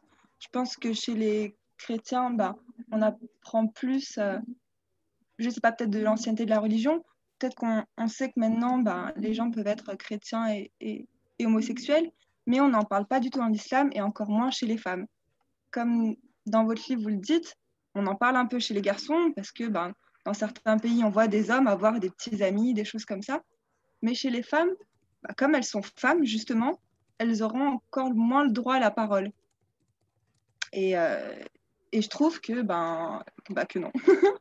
que non, et, qui, et que ce soit bien, que ce soit, une, que ce soit quelqu'un de notre génération qui en parle, euh, bah, parce que c'est tout nouveau pour plein de gens, alors que ça existe depuis tout, ben, tout le temps, ça a tout le temps existé, et qu'on en parle que maintenant en 2020, et je trouve ça hyper fou. Enfin, je trouve ça fou, parce que ben, moi, personnellement, dans ma vie de tous les jours, ben, j'en connais beaucoup, beaucoup, beaucoup, beaucoup. et que c'est pas normal, que ça, ça choque encore et qu'on se dise, ben tiens, ça existe. Enfin, enfin je sais pas. Pour moi, c'était. Euh, ouais, c'était, c'était, voilà, c'était fou. Merci beaucoup, Anna. Après, tu, tu parlais de courage, euh, mais je ne sais pas si c'est du courage. Moi, je ne crois pas que je sois courageuse d'avoir écrit cette histoire. Je pense que c'est juste euh, de la survie, en fait. C'est juste que ça a éclaté, parce que c'est plus possible, parce qu'on n'a plus envie que, que, que, ce soit toujours les mêmes représentations, et parce qu'on ne peut plus faire autrement, parce qu'on étouffe. Donc, ouais, moi, je survis. Après, merci de penser que c'est du courage, mais je ne pense pas que je sois courageuse. Bah, en tout cas, c'est pas souvent dit et, euh, et apparemment bah, pas souvent lu non plus. Hein. Donc, euh, ouais, voilà. Oui, ça, c'est un, un, pas. Je veux dire, oui, tu as raison. Hein. C'est un, un, pas. C'est un pas de, de, bah, de, briser les barrières dont je parlais tout à l'heure, de se dire, euh, oui, non, mais en fait, je m'en fous, ça, ça place en littérature au bout d'un moment. Oui. Sans chercher, la, les, sans chercher à ce qu'on nous autorise, en fait, ou qu'on nous donne la parole. Aujourd'hui, j'ai plus envie qu'on me donne la parole. En fait, la parole, je la prends. J'attends pas qu'on me la donne. D'ailleurs, j'aimerais euh, rebondir euh, là-dessus euh, quand on parlait de, de l'écriture, que dont effectivement on n'a pas, on pas beaucoup parlé, de l'écriture ben, des anaphores au début. En fait, vous savez, bon, le personnage, elle est asthmatique, le personnage est asthmatique, puis elle cherche, moi j'avais l'impression, enfin, c'est la première fois peut-être que je t'en parle, Fatima, mais mais en fait, plus elle avance, en fait, elle cherche son souffle. il y a vraiment une vraie souffrance aussi qu'on ressent, elle, en tant qu'asthmatique, de chercher son oxygène, de, trouver son oxygène, sa place, sa respiration. Et plus, euh, plus elle avance dans les chapitres, quand on avance, quand elle dit Je m'appelle Fatima, elle cherche encore jusqu'au dernier souffle, je vais exister, je vais être encore là. C'est un et quand tu dis, toi, Fatima, euh, tu n'as pas pensé, tu n'as pas cherché euh, quoi que ce soit, je veux dire, à être courageuse ou à essayer de faire des démonstrations quelconques, c'était une nécessité. C'était, euh, et c'est ça qui est beau dans un texte que je trouve quand on découvre une nouvelle voix, une grande voix, c'est cette nécessité qu'on sent, qu'on ressent à la, à la, lecture. En fait, que c'est plus l'écriture qui est en fait, c'est pas, l'histoire est au, est au service de l'écriture, mais plus pour une nécessité. Pas besoin de rebondir, si? Si, Fatima. Non, j'allais dire que c'est très beau, c'est l'image de la, du dernier souffle, parce que je crois que c'est exactement ça, en fait. Je pense que c'est, une, une, belle et bonne image, et que ça résume bien euh, le, la tentative de, de, de concilier toutes les identités et de de dire en fait l'éclatement de, de, la parole en fait. L'éclatement de la parole euh, euh, avec en fait dans avec cet essoufflement ou dans, dans, ouais dans le manque d'oxygène dans le manque d'air. Anna? Anna qui n'a pas du tout aimé hein, le roman de, de Fatima. Euh, du coup, c'était un peu la question qui tue. Je me demandais, est-ce que ben, tu étais sur un deuxième livre? Est-ce que tu avais des idées ou euh, quelque chose en préparation? Alors là, je ne suis pas en train d'écrire, mais parce que je, du coup, je, me suis embarquée euh, dans le théâtre. Il y aura une adaptation euh, cinéma aussi, et, parce que je suis encore en promo, pas mal. mais bien sûr qu'il y a des choses qui, je pense beaucoup en fait à l'écriture. Je pense beaucoup à ce que je vais écrire, et il y a, il y a du mouvement. Il y a eu pas mal de mouvements ces derniers mois, donc donc j'ai hâte d'écrire, mais euh, j'ai rien sur le feu encore. Ah, le, petit, euh, le petit rire de Brigitte euh, en dit long. non, non, mais en fait, moi, je, je préfère quand les quand les auteurs, autrices prennent leur temps. Euh, j'aime pas à chaque année revenir parce qu'on a eu un succès. Il faut absolument revenir l'année euh, prochaine. Quoi. Justement, moi, je ne suis pas celle qui va bousculer ou qui va. Je préfère vraiment euh, qu'elles prennent leur temps. Alors, donc, moi, ça me, fait, ça me fait rire parce que. Non, mais j'ai eu un, peu, un petit rire seulement pour dire que en fait, je ne pose pas cette question-là parce que je veux justement pas bousculer, mais euh, ben, bien sûr, je suis confiante que, ça va, arriver. Par contre, je suis très confiante que que Fatima, c'est de toute façon à lire le premier roman, on a compris que c'est toute une œuvre qui, va suivre. Alors par contre, il ne faudra pas s'identifier trop à Virginie Desplantes parce que ses romans sont beaucoup trop espacés. Hein. Donc, euh, si ah, possible, Virginie Fatima... Despentes, là, c'était, euh, ouais, c'était, c'était pas, ouais, c'était pour un blurb. Euh, elle, elle, a été vraiment, je pourrais dire, une marraine exceptionnelle. elle était incroyable, d'une grande générosité au début. Alors, on va, on va peut-être rebondir sur votre travail à toutes les deux. justement, comment avez-vous travaillé toutes les deux? Est-ce que euh, est-ce qu'il y a eu, euh, j'imagine, euh, du travail sur le texte, bien sûr, mais comment travaillez-vous toutes les deux? Ben, moi, en fait, comment je travaille? Ben, D'une part, à partir du moment où j'aime un roman, je, je, contacte évidemment l'auteur, l'autrice pour, pour, pour, lui proposer que, que, je publie le texte. Mais mais en fait, je, donne mes impressions, euh, mes commentaires, c'est-à-dire, mais je, dis toujours, euh, en fait, que ce sont euh, mes commentaires. Et puis, ben, si j'aime suffisamment le texte, et ça veut dire que je crois là, dans, le, dans ce cas-ci, je, je, crois suffisamment en Fatima pour qu'elle prenne mes commentaires et qu'elle en dispose comme elle veut, parce que c'est une discussion, c'est pas, j'impose rien, il n'y a pas d'injonction, et en fait, ça, donc, euh, c'est une discussion qui se fait. Alors, donc, on discute au fur et à mesure et elle dit, ah oui, c'est vrai que là, peut-être, je pourrais changer ça, ça, ça. Et puis, on continue comme ça. Donc, elle essaie, après ça, on rediscute. Donc, il y a des allers-retours euh, comme ça qui vont se faire. Euh, mais évidemment, quand il y a un texte comme celui-ci, en fait, une prose, on pourrait dire, un peu déraisonnable, parce que là, elle utilisait l'arabe et, tout. Et puis bon, moi, justement, pour revenir là-dessus, moi, j'aimais beaucoup ça parce que j'avais l'impression d'être au plus près euh, du personnage. Donc moi, il y avait beaucoup de choses que je voulais pas toucher. Il faut faire, il faut être assez des... Euh, j'essaie d'être assez délicate dans des cas comme ça parce que si on arrive trop avec des commentaires forts, on peut euh, complètement dénaturer un texte. parce que quand c'est pour un premier roman, parfois, comment je pourrais dire, on peut avoir un, ascendant trop fort et, et, ça peut être destructeur. Alors, donc, il faut, il faut faire très attention, y aller par petites touches comme ça au fur et à mesure. Je rêverais d'être édité par Brigitte Bouchard avec ce discours. Fatima, euh, bah, qu'est-ce que je pourrais rajouter Non, je pourrais rajouter que euh, c'est vrai que moi je l'ai vécu aussi comme ça. Euh, c'est-à-dire que pendant mon master, en fait, on parlait beaucoup d'édition et on nous a pas mal foutu la pression en nous disant c'est très exigeant, en fait, vous allez devoir beaucoup travailler et, et, et du coup, c'était assez perturbant. On, a, on, avait, on avait tous assez peur, en fait. On appréhendait. Et donc, euh, quand j'ai rencontré Brigitte et qu'on on parlait de mon texte très librement, en fait, euh, je m'étais dit, euh, ah, heureusement, heureusement. Et après, j'ai retravaillé des passages, mais j'ai pas eu la sensation de, de, modifier énormément de choses ou d'avoir un, un, travail énorme, en fait. Donc ça, ça m'a rassurée, mais ça m'a rassurée aussi d'améliorer mon texte, de pouvoir... Et puis, on était assez d'accord, en fait, sur les passages qui fonctionnaient moins et, euh, et sur euh, de nouveaux passages, d'inclure de nouveaux mm. passages. Et ça, c'est ça, on était, on était d'accord. Et, et, en fait, les nouveaux passages que j'ai pu introduire, c'est en discutant justement librement euh, sur plein de choses. Mm. Oui, c'est comme ça que ça se passe. Et aussi, il faut dire l'anecdote, en fait, qu'on s'amuse, comme en fait que moi, je m'amuse à raconter aussi, mais quand j'ai...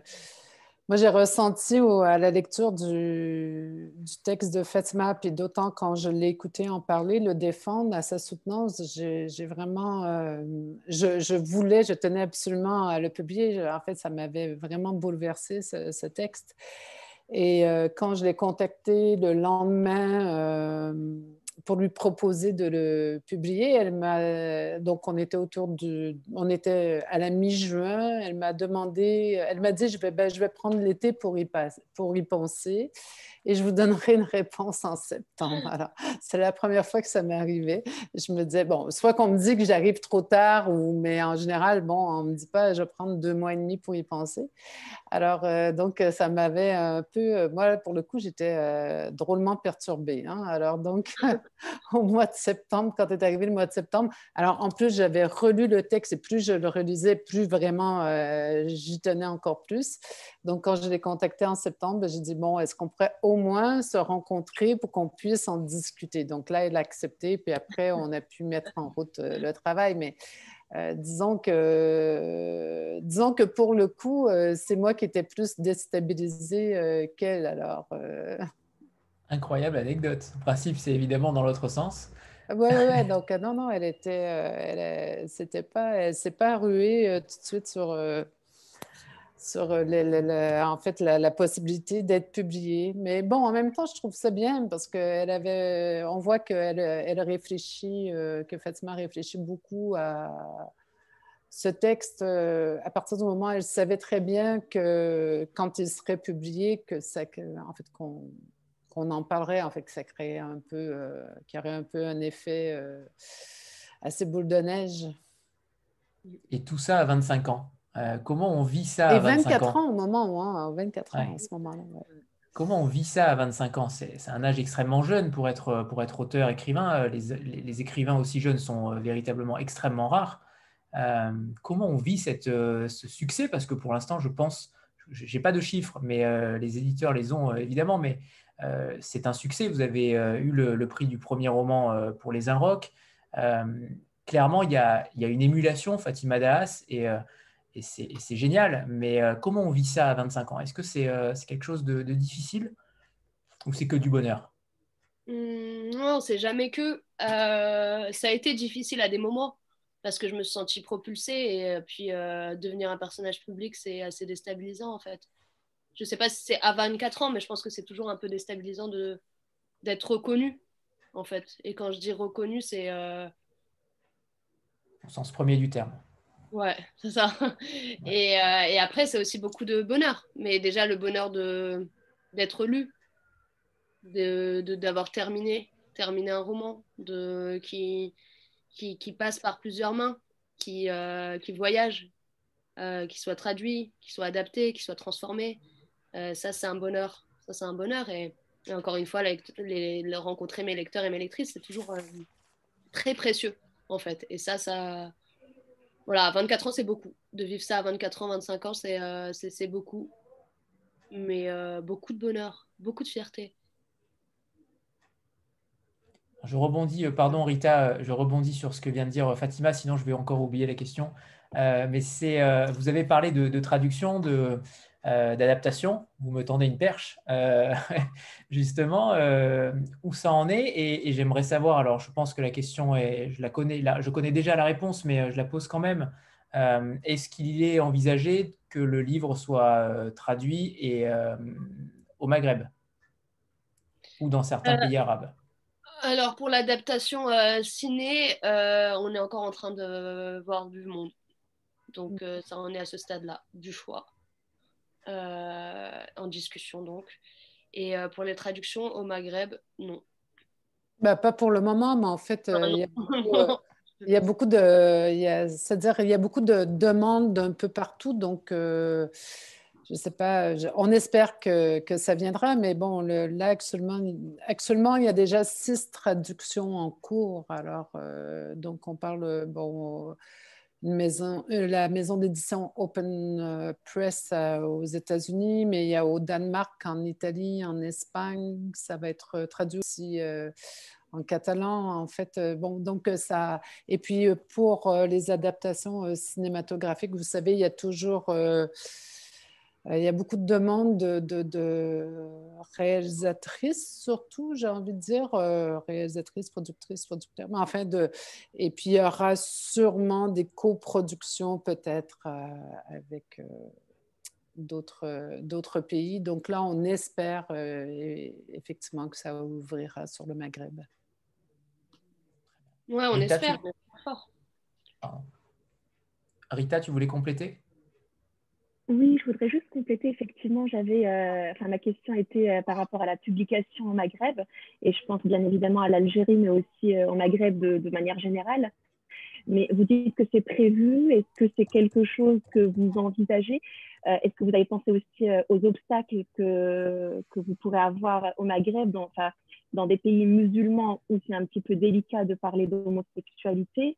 Est-ce que c'est quelque chose qui a déjà été, enfin, déjà réfléchi de votre côté Est-ce- enfin, Est-ce que c'est aussi, euh, est-ce que c'est un besoin déjà dans un premier temps et dans un deuxième temps, est-ce que vous vous êtes euh, renseigné par rapport à, à cet aspect-là Et je pense bien entendu aux obstacles euh, par rapport au sujet de l'homosexualité. Euh, du coup, non, on n'a pas eu de proposition encore. Moi, je, je- je le désirerais vra- vraiment, en fait, que ce soit traduit en, en arabe. Euh, pff, pour ces questions-là, c'est Peut-être compliqué. même en français. Moi, je pensais aussi euh, à une publication en français, puisqu'au Maghreb, euh, Ouais, c'est assez, euh, assez normal, on va dire, de publier en français, avant même de traduire en arabe. Tout à fait. Après, pour la question du secret, c'est peut-être un peu innocent de ma part de dire que j'ai un pseudo, mais j'ai pas encore envisagé les possibilités, je vous avoue. J'ai pas, j'ai pas encore réfléchi. que vous dites que vous êtes de toutes les manières reconnu. Enfin, on a, des, on a l'image, donc c'est euh, c'est vrai qu'on Ouais, n'a pas ouais, le nom, mais euh, J'essaie de, me voiler la face un petit peu encore. C'est c'est très difficile hein, le- l'exercice que vous, que, vous êtes, que, que vous êtes en train de faire en réalité euh, par rapport à ce roman, entre les différentes casquettes, euh, le nom d'auteur, le nom du personnage, euh, le pseudonyme. euh, vous vous êtes mis des bâtons dans les roues quand même. hein. Je me suis à la fois amusée, oui, après, mais après, je l'assume jusqu'au bout. Je vais bricoler, euh, je vais bricoler avec les étapes, euh, les prochaines étapes. Après, je me, je, je me demande euh, comment Abdelataï a fait aussi par rapport au Maroc. C'est une question que je pourrais lui, per- lui, lui poser, c'est vrai.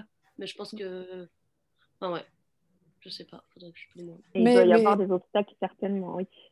Oui, mais pour revenir, euh, pour rebondir aussi là-dessus, euh, je dois vous dire qu'en général, euh, comment ça se passe, c'est si un éditeur a envie de, de publier Fatima au Maghreb, c'est plutôt l'éditeur, l'éditrice, c'est là cette personne-là qui va réfléchir à la sortie du livre. Je veux dire, c'est comme, par exemple, quand les droits sont achetés dans d'autres pays, ce sont euh, les éditrices ou les éditeurs sur place qui réfléchissent vraiment en fonction de, euh, je veux dire, de leur pays et tout, et qui ont, en fait, euh, qui, qui- ont toutes les, les, Quand, ils, ils approchent, ils expliquent pourquoi ou euh, pourquoi elles veulent le publier ou euh, la nécessité et tout ça. Donc, cette réflexion-là ou cette demande-là vient de l'extérieur. C'est pas à nous nécessairement de, créer cette euh, demande. Il y a une question de Sandra qui n'a pas de micro, qui s'excuse, mais euh, une très bonne question, je trouve. Euh, Est-ce que vous envisagez euh, d'aller parler de votre texte dans les établissements scolaires Euh, Évidemment, Ah, auprès des jeunes. Grave, bah ouais. Ça, c'est ce que j'adorerais faire et ce qui va se produire, je pense. On avait des rendez-vous, mais là, avec euh, le confinement, euh, je crois qu'il y a des trucs qui se sont annulés, mais qui vont être, euh, qui vont avoir lieu euh, dans les mois à venir. Euh, oui, j'adorerais. Donc, j'adorerais et j'ai hâte de ces moments-là parce que pour moi, c'est très important. Très, très Tu as eu une rencontre cette semaine euh, aussi avec des, Ah oui, bah oui. Avec des étudiants. Avec des étudiants de Sciences Po. Avec des étudiants de Sciences Po sur la question de la race, euh, de la sexualité, du genre. Et, euh, et justement, le retour, le retour des jeunes euh, par rapport à votre roman, pour ceux qui l'ont lu. euh, alors, en fait, en réalité, les jeunes est, est, entre guillemets un public euh, qui n'est pas à convaincre, à mon sens, parce que je trouve qu'ils sont beaucoup plus ouverts d'esprit que, que, que nos, nos anciennes générations. Euh, mais ça passe par eux, l'avenir passe par eux, donc euh, j'imagine que c'est euh, c'est capital pour vous. Ah, mais c'est très important pour moi. Après j'ai j'ai pas du tout envie de convaincre ou de persuader les jeunes à lire ou les jeunes à s'intéresser. À je pense qu'ils s'intéressent tout court. Ils sont très intéressants et très intéressés. Après j'ai juste envie d'ouvrir ces dialogues là ces discussions là pour moi elles sont très importantes et j'ai envie de partager et j'ai envie de les entendre surtout. J'ai envie de les entendre parce que je trouve qu'en fait et par mon expérience en tant qu'enfant, adolescente, etc., j'ai eu la sensation qu'on ne pouvait pas dire, qu'on ne pouvait pas poser de questions, que tout de suite euh, ça posait problème si on le disait d'une certaine manière, euh, que forcément on cherchait la provocation. Donc je pense que quand on est ado, on a envie de parler de certains sujets, mais que souvent euh, on, nous referme la porte en fait. Et, du coup, c'est pour ça que moi je trouve ça très important d'aller d'aller dans les classes. Et par rapport aux étudiants de Sciences Po, bah, ce que j'ai ressenti, c'est que ils étaient assez heureux de voir ce parcours-là d'une personne qui a 25 ans. Ça, je le remarque beaucoup, ouais. Ça, alors, en fait, je pense qu'ils se sont sentis euh, proches, proches. Ouais, on les comprend, on les comprend. Eva? Bonsoir à tous, bonsoir Brigitte et, Fatima. Euh, je rebondis sur ce que vous disiez, Fatima. Euh, tout à l'heure, vous parliez du fait d'utiliser un pseudo. Vous avez dit aussi, enfin voilà, ça vous aurait gêné de porter le nom de vos parents. Euh, et après, effectivement, ce flou autour euh, de l'autofiction, du fait que la narratrice s'appelle comme votre pseudonyme. Et, justement, euh, je me posais la question par rapport au, thème, alors quel qu'il soit, hein, dans, le, dans le livre, mais qui sont des thèmes qui sont forts, qui sont des thèmes clivants et euh, notamment à euh, toute la description de la famille où euh, on voit qu'il y a une proximité entre les sœurs, il y a de l'amour maternel, mais il y a aussi un rapport au père qui est parfois un peu compliqué, le père qui a l'air d'être une personne assez, assez dure, assez taiseuse. Enfin, c'est compliqué de, de discuter avec lui, parfois aussi un peu violent. Euh, il y a des choses aussi assez dures qui sont dites par rapport, euh, par rapport à la grande sœur, euh, celle qui fugue. Et je voulais savoir comment votre entourage en fait avait accueilli le, le roman. Est-ce que c'est de la fierté euh, de voir ce roman euh, euh, publié, primé, d'avoir autant de succès, autant d'écho dans la presse à seulement 25 ans Ou est-ce qu'il y a aussi une petite part de gêne par rapport au, thème qui était évoqué et notamment par rapport à la famille? Il y a beaucoup de fierté. ma mère et mes sœurs l'ont lu, donc beaucoup de fierté, beaucoup d'encouragement.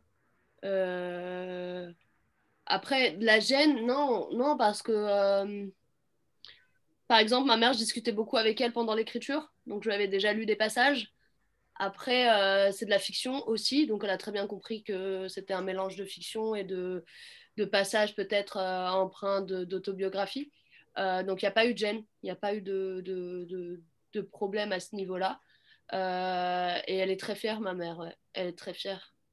Et ça, c'est cool super, ça fait plaisir à entendre. C'est vrai que par rapport à l'autofiction, comme il y a toujours un peu de, flou par rapport à l'autofiction, euh, euh, moi, au début, quand j'ai lu votre livre, euh, je pensais vraiment que vous vous appeliez Fatima Das. Enfin, la seule différence, effectivement, que j'avais vue, c'était au niveau de l'âge, puisque euh, la narratrice a 29 ans, vous, vous en avez 25. Donc, je me suis dit, oui, donc il doit y avoir un travail d'autofiction derrière. Mais effectivement, à la base, je pensais que c'était un récit autobiographique. Vous parliez vraiment de vous. Euh, voilà, de façon, euh, très, euh, de façon très naturelle. Et, euh, je me demandais si ça, justement, cette autofiction, alors c'est un jeu, mais en même temps, est-ce que ça n'entraînait pas des, des, confusions qui parfois pouvaient être créer de la friction en fait avec un entourage? Avec mon entourage proche, vous voulez dire? Euh, oui, enfin, je sais pas, moi je me dis, par exemple, si j'écrivais une autofiction, je pense que ma mère me dirait Ah non, mais quand même, ça, euh, ça s'est pas passé comme ça, et euh, toi, t'incarnes une narratrice, les gens vont croire que. Voilà. Notamment ton aventure avec Brad Pitt.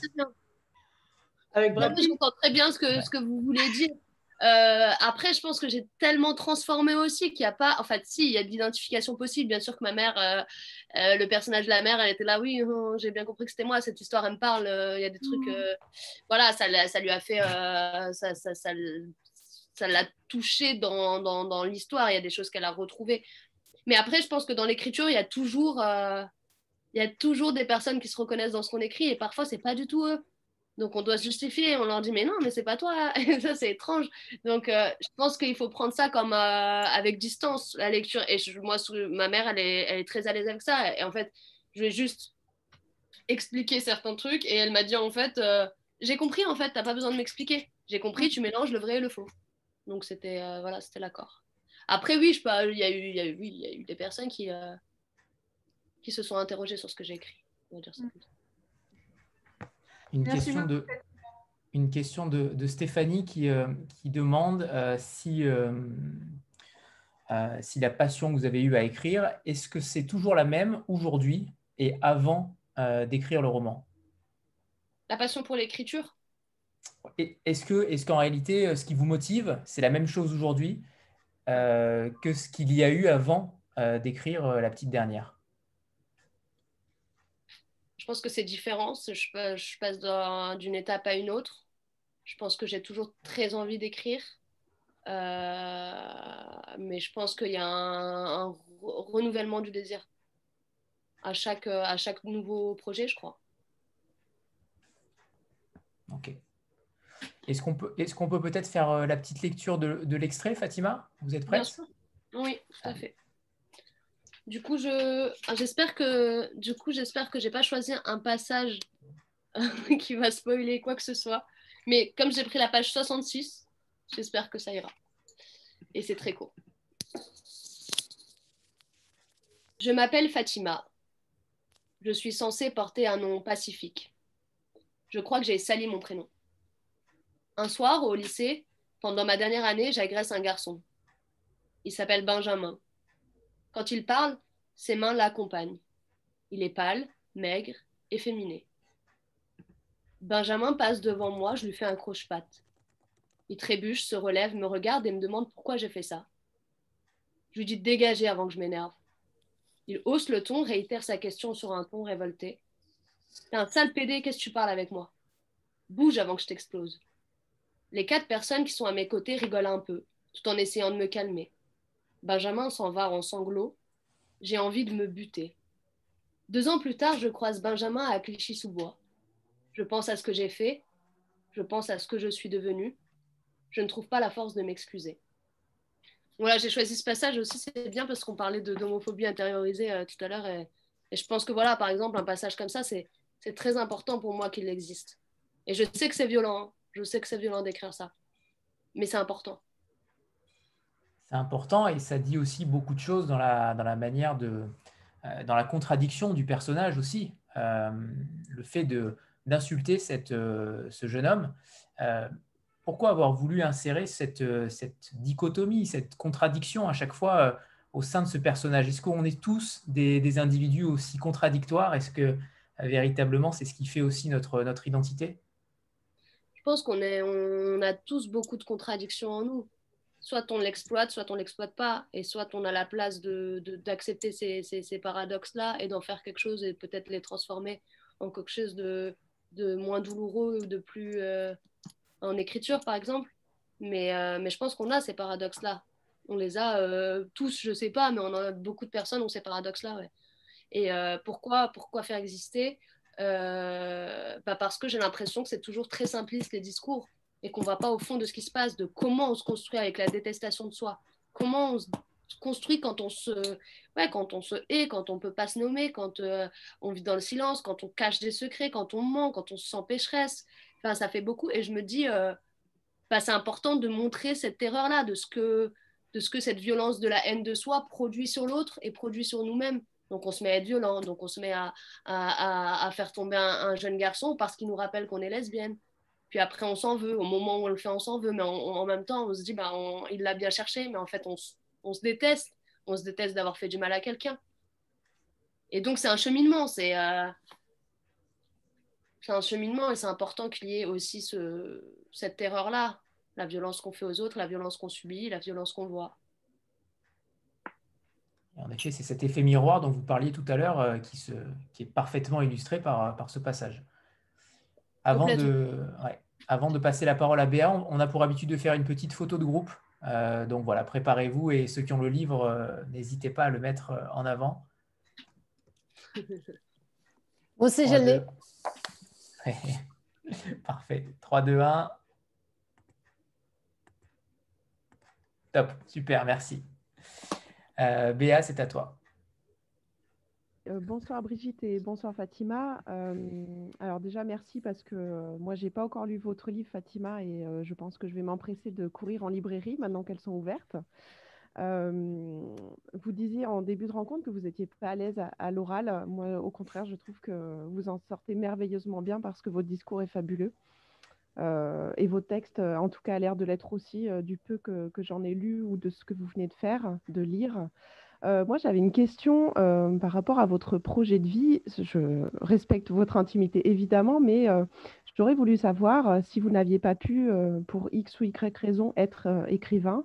Euh, comment auriez-vous pris la parole pour euh, dire vos révoltes, pour dire vos colères, pour dire ce que vous avez à dire, puisque vous nous disiez tout à l'heure, vous prenez la parole sans attendre qu'on vous la donne.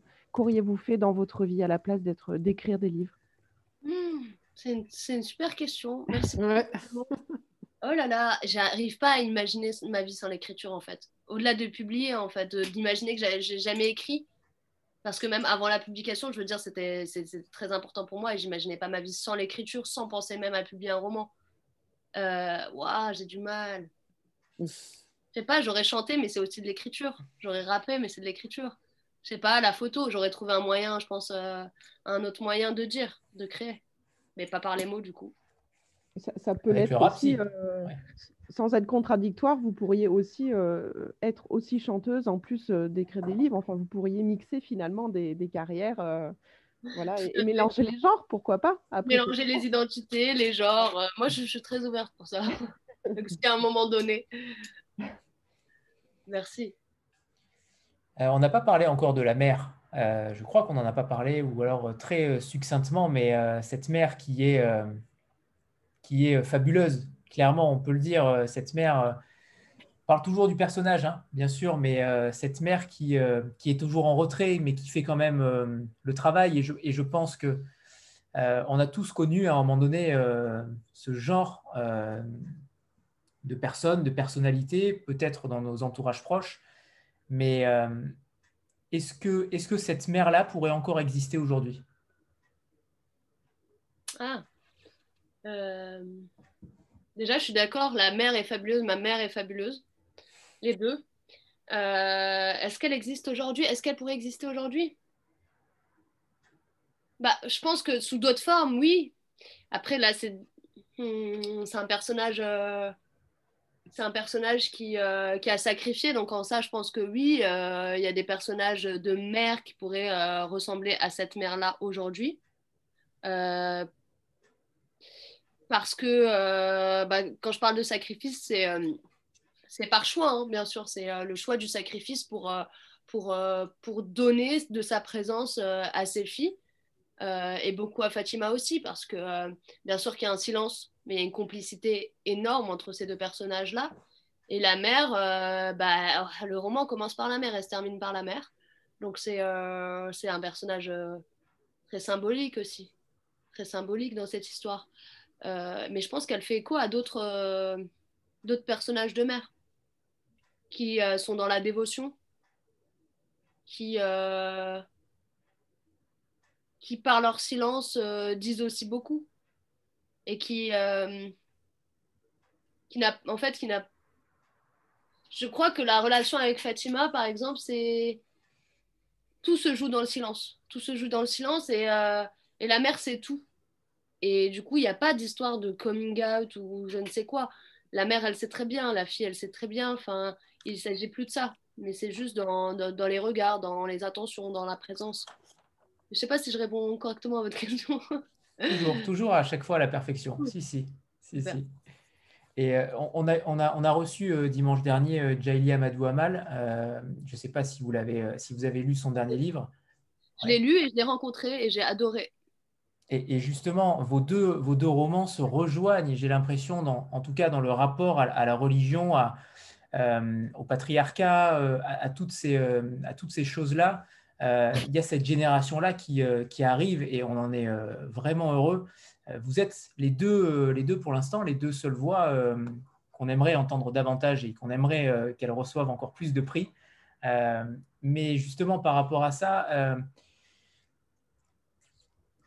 véritablement, vous êtes euh, dans des romans, clairement, mais en même temps, vous avez une voix à faire entendre.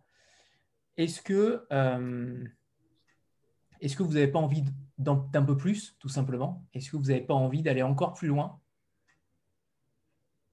Alors ça voudrait dire quoi Est-ce qu'il est possible d'aller encore plus loin? Plus loin dans l'écriture, vous voulez dire plus loin Dans l'écriture, oui. oui. Ouais, je pense qu'il y a toujours moyen d'aller très très très loin. Ouais. Là, je pense que c'est assez loin, mais non, ouais. Il y a loin, ouais, il y, a encore loin, et encore très loin. Il n'y a pas de limite? Est-ce que j'ai des limites dans l'écriture? Euh, Non, parce que c'est toujours transformé. Donc, euh, j'ai pas de limite, j'ai aucune limite en écriture et c'est ça qui, euh, qui me porte. Toutes les limites que je peux trouver dans la vie, je les ai pas en écriture. Et c'est ça le sens de l'écriture pour moi. Et le, personnage, j'aimerais revenir sur quelque chose qui est, à mon sens, important. C'est le personnage, Fatima est, est, le seul et la seule à être né en France. Euh, toute la famille est née en Algérie. Est-ce que véritablement ce personnage-là, ce, côté qui est euh, esselé, euh, ça a joué aussi? Alors, je ne sais pas si, si je m'exprime bien, mais parce qu'on a toujours tendance à ne pas savoir si c'est la fiction ou l'autofiction. Donc là, c'est délicat, mais est-ce que ça a joué un rôle pour vous, le fait d'avoir été la seule qui était née en France? Est-ce que c'est véritablement ça qui a été une sorte de déclencheur et de, euh, de personne à part en réalité pour pouvoir euh, s'exprimer différemment et être entre guillemets une sorte de voix de la révolte au sein de la famille? Je pense que c'est plusieurs choses. Je pense que et la place de la, de, de, la petite dernière, c'est une place euh, souvent qu'on souvent on pense que c'est l'enfant le plus gâté, euh, le plus aimé, etc. Moi, j'avais envie de renverser ça dans mon histoire. J'avais envie de raconter justement cette petite dernière qui en fait finalement n'est pas désirée. qui, et ses parents auraient désiré un an. Déjà, ils ne l'auraient pas désiré, ils, ils ne l'ont pas désiré. Et euh, à partir du moment où euh, on apprend aussi que voilà, il désirait un garçon. Donc moi, j'avais envie de retourner cette, euh, cette, euh, cette importance-là qu'on pense attribuer, accorder à, au, au, dernier, au petit dernier, à la petite dernière. Et ensuite, je crois que je m'éloigne de votre question. Est-ce que vous pouvez me relancer? Parce que je commence à. à fatiguer. Désolée. Moi aussi, ça tombe bien. Non, mais c'était très intéressant en plus. Euh, euh, ma question. Non, mais c'est de, la, ben, enfin, la fin, à moi que je me trompe, là, mais c'était. Euh, oui, le poids de. Ben, c'était la seule à être née en France oui, ça. face aux autres. Après, oui, donc oui, la seule à être née en France aussi, parce que ça crée directement un décalage. Mais autant que être lesbienne, autant que d'être une fille, mais pas complètement une fille, voilà je pense que ça joue forcément euh, et la place qu'on a dans la famille et où on est né et euh, la recherche du sentiment d'appartenance. Euh, et du coup, le personnage de Fatima se rend compte qu'elle est la seule à être née en, France, beaucoup aussi quand elle va en Algérie. Parce que, parce que ça crée un décalage et qu'on lui rappelle souvent qu'elle est française. Et on ne le fait pas avec ses autres sœurs parce qu'elles, au moins, elles sont nées en Algérie. Hmm, Ouais, je dirais ça. Mais oui, c'est euh, aussi pour ça. C'est aussi un des premiers euh, facteurs de se sentir à côté. Pas avec eux, pas avec les autres. Alors, on n'a pas parlé du titre du livre, mais euh, il est plutôt clair et limpide. je pense que vous n'avez pas eu forcément beaucoup de mal à le trouver. Euh, oui, j'imagine. Mais la couverture, euh, on n'en a pas parlé encore. Je ne sais pas si, euh, si vous l'avez faite ensemble, si vous l'avez en, tout cas imaginé ensemble. je ne sais pas si Brigitte peut y répondre aussi. Non, mais en, fait, les, couvertures, je travaille avec le studio Paprika. Et puis, c'est un, studio de graphistes. Et en fait, euh, la façon dont je travaille avec eux, parce que toute la collection, euh, là, malheureusement, je n'ai pas d'autres livres de Notabilia sous la main, mais en fait, euh, toute la collection, c'est toujours le même graphisme. Donc, la même charte graphique. La même charte graphique, toujours avec donc un un dessin un peu, si on veut, stylisé. C'est justement assez graphique et puis il y a toujours un élément euh, rouge. Et en fait, euh, ce que je fais, c'est que j'envoie bien entendu euh, le texte au graphiste et j'envoie aussi un argumentaire. Je lui parle du livre, je lui parle des aspects les plus importants dans le livre. Alors, je dis soit moi ou même Manon qui travaille avec moi maintenant, Manon Frappa. Et, et, donc après, ben, il fait des propositions. En général, c'est quatre à cinq propositions qu'on soumet à l'auteur. Donc dans ce cas-ci, Fatima a tout de suite aimé cette proposition de ce bouquet de fleurs. voilà, qu'il y en a une comme ça qui pousse qui est un peu différente, alors euh, qui est là. Donc, euh, c'est ça, c'était euh, cette nature morte. Parfait. Alors, je ne sais pas si quelqu'un a encore une question, sinon on, va, on va se quitter là. En tout cas, il est temps de, vous remercier toutes les deux et, et aussi de remercier Jérôme. Jérôme, c'est ma petite étoile. En réalité, il arrive à, accomplir des miracles. Alors, merci Jérôme. merci infiniment. Et euh, évidemment, Brigitte euh, et, Fatima, merci infiniment d'avoir été, euh, été là ce soir. C'était un, véritable plaisir et c'était fourmillant d'idées et, de, et de très bonnes questions, il faut le dire, hein, il faut le noter. Elles ont été, tout le monde a été très très bon. Alors merci infiniment à toutes les deux et, on vous souhaite le meilleur, Fatima, non seulement pour les prochains, mais d'abord pour celui-ci, pour la petite dernière, le petit dernier pour le coup. Euh, donc en réalité, euh, merci. Merci tout simplement parce que c'est un beau cadeau que vous nous faites et, euh, ça a été un, véritable plaisir non seulement de vous lire, mais surtout de vous écouter aujourd'hui. alors merci. Merci à vous tous et merci Anthony. Merci beaucoup Anthony, c'était un échange très très intéressant. Merci à tout le monde pour vos questions, pour votre présence. Merci beaucoup. Ouais, ça va vraiment très très bien. Et Brigitte, bah, ah bah non, mais merci. Manon, Manon qu'on a vu qui était là. Oui, qui est là, Manon. Manon qui est là et Jérôme aussi qui est, qui est arrivé. Et Jérôme. Salut, merci. Merci, beaucoup. Au revoir. tout le monde. Bonne soirée. Au revoir. Bonne soirée. Bonne soirée. Bonne soirée.